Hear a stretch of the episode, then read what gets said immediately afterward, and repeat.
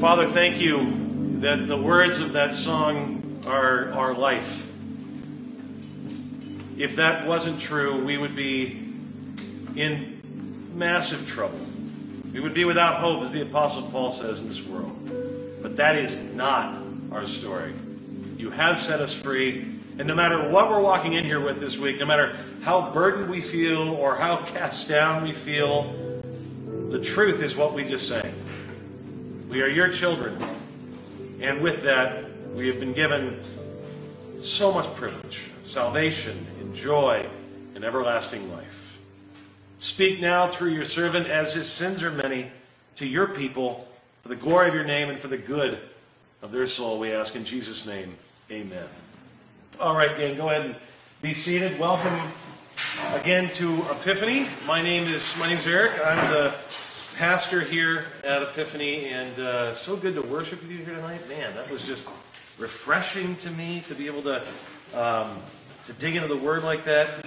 Uh, we are going to be looking at uh, Luke chapter 20 tonight. We're continuing our series in Lent, uh, where we're basically looking at passages that deal with the reality of our sin, the reality of our struggles with sin, and what God has done about it.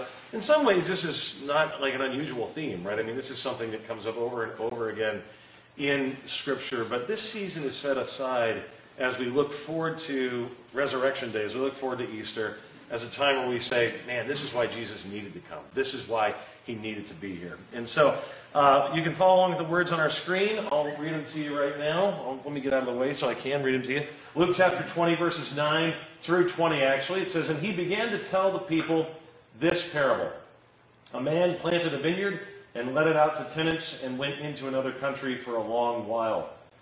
When the time came, he sent a servant to the tenants so that they would give him some of the fruit of the vineyard. But the tenants beat him and sent him away empty handed. And he sent another servant. But they also beat and treated him shamefully and sent him away empty handed. And he sent yet a third. This one also they wounded and cast out. And the owner of the vineyard said, What shall I do? I will send my beloved son. Perhaps they will respect him. But when the tenants saw him, they said to themselves, This is the heir. Let us kill him, so that the inheritance may be ours. And they threw him out of the vineyard and killed him. What then will the owner of the vineyard do to them? He will come and destroy those tenants and give the vineyard to others. When they heard this, they said, Surely not. But he, Jesus, looked directly at them and said, What then is this that is written? The stone that the builders rejected has become the cornerstone. Everyone who falls on that stone will be broken to pieces, and when it falls on anyone, it will crush him. The scribes and the chief priests sought to lay hands on him at that very hour, for they perceived that he had told this parable against them. But they feared the people. So they watched him and sent spies who pretended to be sincere, that they might catch him in something he said, so as to deliver him up to the authority and jurisdiction of the governor. End of reading. Well, if you uh, if you ever read the Psalms at all, then you will notice that a pretty regular question uh, slash lament uh, that comes up often in the Psalms sounds something like this: How long, O Lord, will you let the wicked get away with their wickedness? You see it all over the place. Why, oh Lord, do the wicked seem to prosper? They cheat the system, and yet somehow or another they get ahead. Why do nice guys finish last, oh Lord, and the bad guys seem to get ahead? That's the question. You ever had those questions? You ever had a season in your life where it just seems like all the people that should not be getting ahead seem to be doing great? I'm pretty sure we all have at some point. I know I have. In the film Crimes and Misdemeanors, the main character, Judah Rosenthal, uh, murders his mistress, played by Anjelica Huston, I think. And through a series of events, the movie ends with him actually getting away with it. Sorry if I'm giving away the ending, but it's 30 years old. I, I mean, can't do anything. So the writer, the writer Woody Allen presents Judah at the end of the film, thinking back on his actions and how it was he could go on living, knowing what he had done. And these are the thoughts he has about himself. I'm going to read this quote. Listen carefully. After the awful deed is done, he finds that he's plagued by deep rooted guilt. Little sparks of his religious background, which he rejected, are suddenly stirred up. He hears his father's voice. He imagines that God is watching his every move. Suddenly, it's not an empty universe at all, but a just and moral one, and he's violated it. Now, he's panic stricken. He's on the verge of a mental collapse, an inch away from confessing the whole thing to the police. And then, one morning, he awakens. The sun is shining, his family is around him, and mysteriously, the crisis has lifted. He takes his family on a vacation to Europe. And as the months pass, he finds he is not punished, not punished. In fact, he prospers. The killing gets attributed to another person, a drifter who has a number of other murders to his credit. Now, he's off scot free. His life is completely back to normal, back to his protected world of wealth and privilege. End quote. What's Allen acknowledging? The wicked seem to get away with it and even prosper. Or do they? Let's go to the parable, find the answer to the question. How does God deal with the wicked? How does God say, at least he's going to? Well, first, first of all, it's very clear from the passage, he very patiently sends representatives of himself to the wicked. I mean, now, before we go any further, to explain the parable again, it's important to point out a couple of details about this parable so that you can kind of have a frame of reference. First of all, almost everything in it is originally addressed to the people of Israel. Therefore, just about every character in this story represents something or someone in Israel's history found in the Old Testament. So when you hear of the master, that's representing God. When you hear about the vineyard, that's another name for Israel or the people of God, all throughout the Old Testament. The wicked tenants are therefore Israel, the people of God's leadership, those who were put in charge of Israel politicians, priests, scribes, and Pharisees, etc. The servants that the master sends to get fruit from the people of Israel, from the vineyard, are in fact the prophets of the Old Testament. People that God had sent to share his word with the people. And then, of course, the Son is Jesus himself. You may have picked that up, but just in case you didn't, that's what we got here. With that as a backdrop, let's see the first way that God handles the wicked. Look at verse 10 again.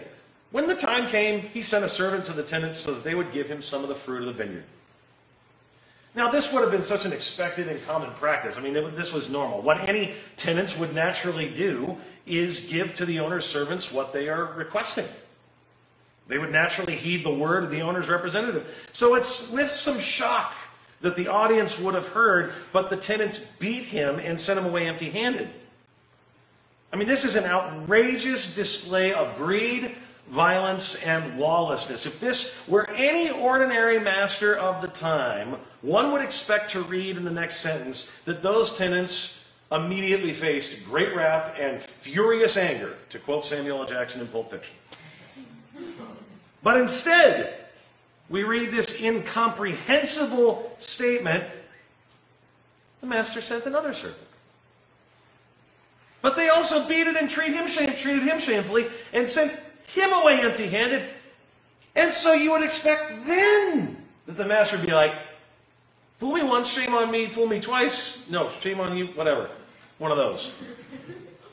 And I'm not going to let you get away with it anymore, and I'm coming down after you. I mean, this is, of course, what he'd do. But no, the story says he sends yet another servant, and they do the same thing, shockingly. How wicked could they be? The master, in his incredible patience, does not justifiably come down on them for the rejection of his servants, and yet they do the same thing again and again and again. So, this is obviously a, a picture of Israel's leaders and what they did to the prophets that God sent them all throughout their history. Nearly every time, God would send them someone to deliver his message, and they would reject him. They would scorn them. They'd beat them, and oftentimes they would kill them. So Jeremiah, the prophet Jeremiah, was thrown into a cistern, left for dead. Zechariah was stoned to death, and Isaiah was literally sawed in two, at least according to Jewish tradition. All because the wicked couldn't stand to hear the word of God that they were delivering.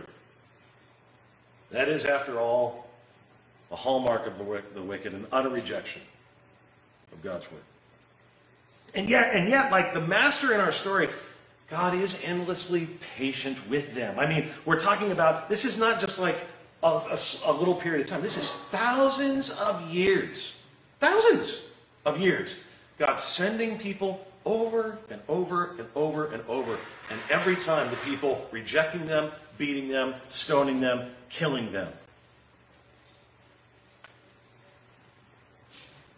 So, how long, O Lord? How long? Are you going to be patient and let them get away with it? Are you coming now? It's been, I mean, you, you, three servants. It's time. No, it's not. He's still patient because he then patiently sends his son. What shall I do? That the logic of the owner here is crazy time in real life. In like in, in, in our life, this would be completely crazy to hear. The logic of the owner is, well, they beat up my other three servants. I know what I'll do. I'll send, and notice he says, I'll send my beloved son to this group of wicked tenants, and that will do the trick. They'll respect him.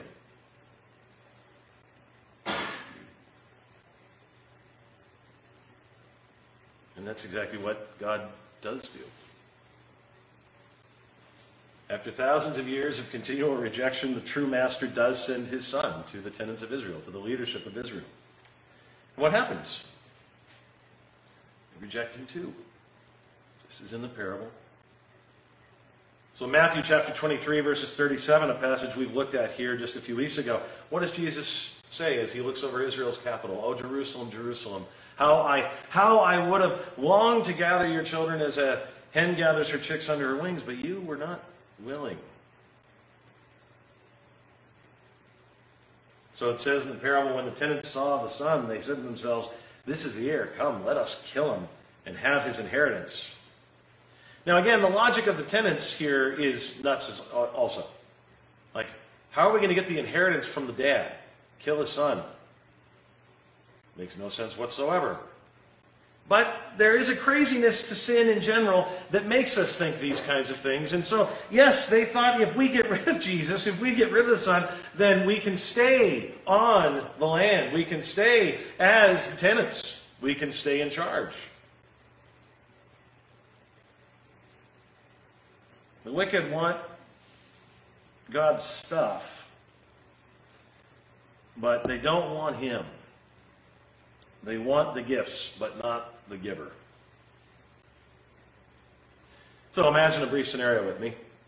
Another parable within a parable, I guess. A man is passionately, deeply in love with his wife. So he decides to take her on the most extravagant trip imaginable. They take a cruise around Europe together. Well, on the trip, he showers her with jewelry, wonderful food, designer clothing. I mean, you name it. Whatever they dock, they stay at the finest hotels and eat at the nicest restaurants. Anything she wants, he buys her. On top of this, he tells her that when they're done with the trip, she will have a new car waiting for her in their driveway. To add the finishing touch, he lets her know that he has just emptied out his pension and put all the money in their checking account at home. And as they're about to come home, they're about to reach their destination port, she says, Honey, I just want to let you know. I've never loved you. I've been cheating on you. And I don't want to see you ever again.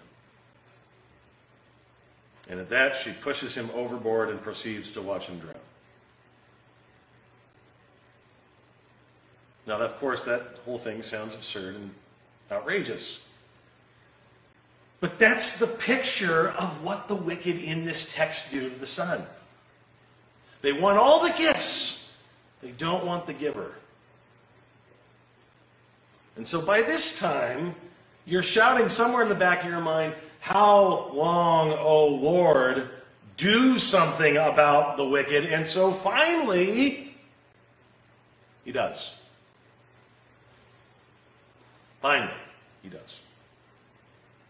Now, would anybody think the master of the property would be acting unjustly, unfairly, harshly if one day he finally decides to punish these wicked tenants?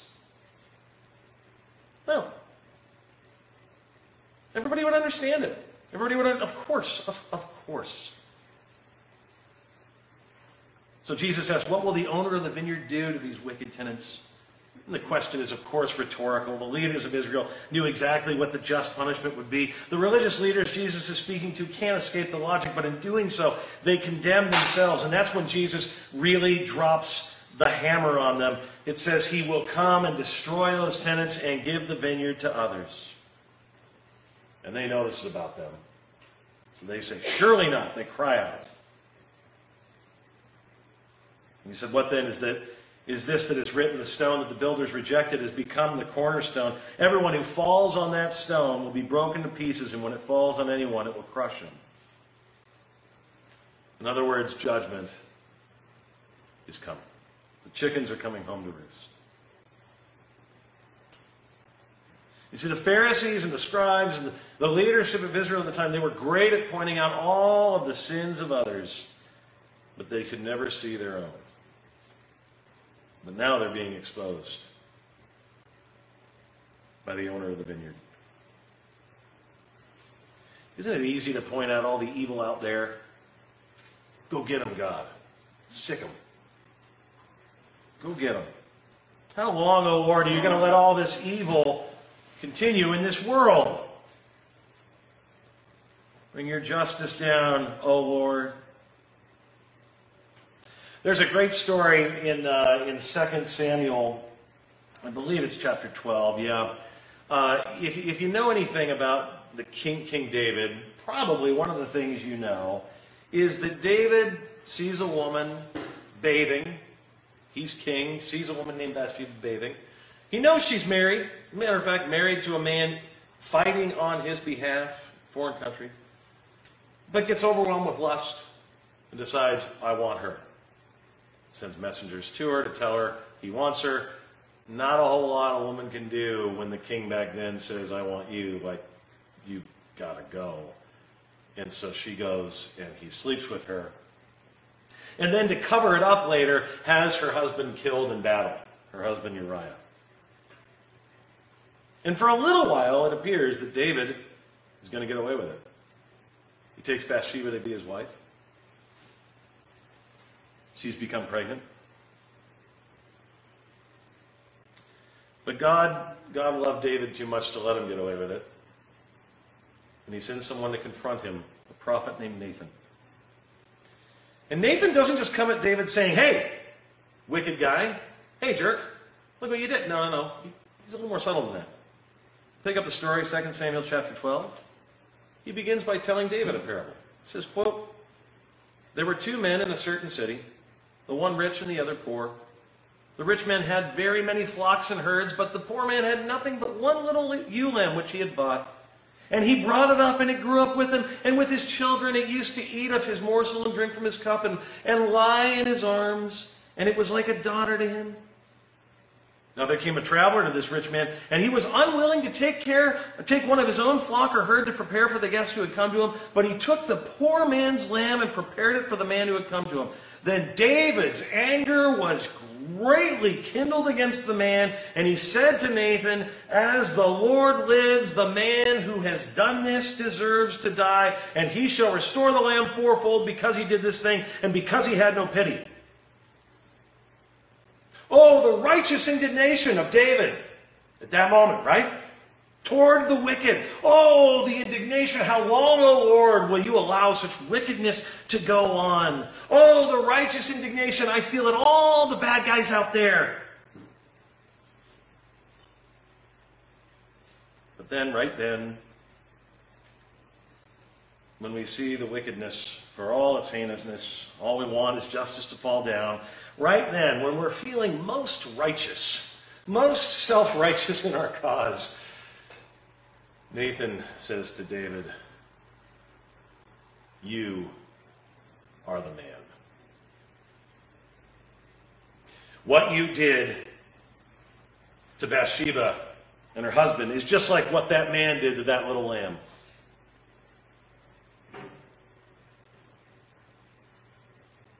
And that's when we begin to see who the wicked really are that we want judgment for. We can read the parable before us today looking at the wickedness of the tenants, looking for justice, not realizing the whole time that in it we are being forced also to see ourselves. When you come to the Lord pleading with Him to do something about the wicked, remember at the same time to hold a mirror up to your face. Who, after all, are the wicked that have continually rejected the word of God's messengers time and time again in thought, word, and deed? Well, yeah, it may be them, but it's also me. Who is the wicked that has crucified the Son of God by his sin? Me. Who is the wicked that's deserving of the judgment of God? Me.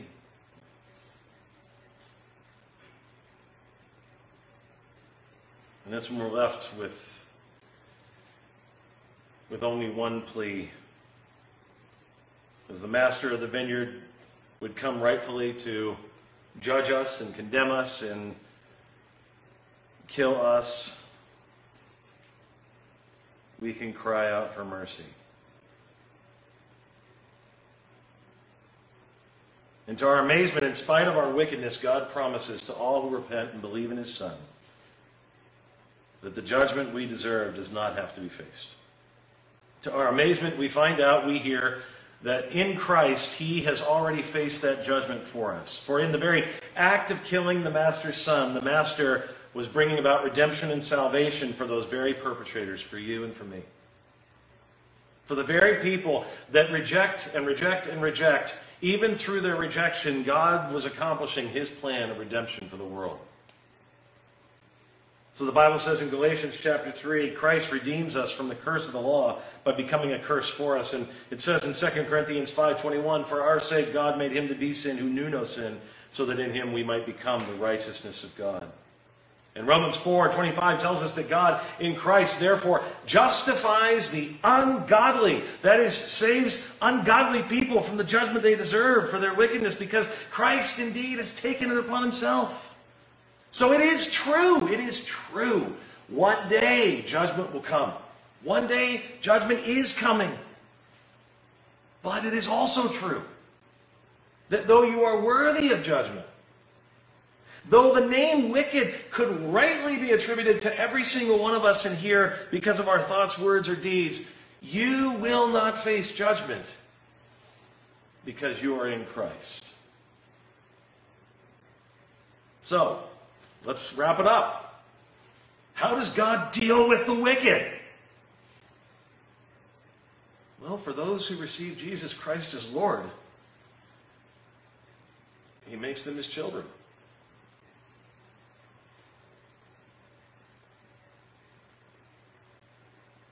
So, instead of facing the punishment for your sin, if you haven't received Christ as Lord, come. He's yours for the taking. If he wanted to judge you, he wouldn't have gone through so much trouble to bleed and die for you. He wants to save you. And he's done everything necessary to make it happen. Let's go ahead and pray. Father, I thank you you do not treat us as our sins deserve. You do not treat me as my sins deserve. Oh God, if you did, I'd be I'd be absolutely destroyed.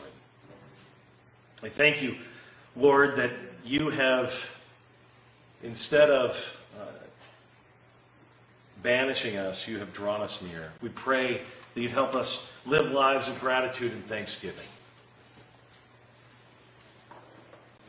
And so, Father, we pray with one voice the prayer that our Savior gave us, the Lord's Prayer, saying, Our Father, who art in heaven, hallowed be thy name. Thy kingdom come, thy will be done, on earth as it is in heaven. Give us this day our daily bread, and forgive us our trespasses, as we forgive those who trespass against us. And lead us not into temptation, but deliver us from evil. For thine is the kingdom, and the power, and the glory, forever and ever. Amen.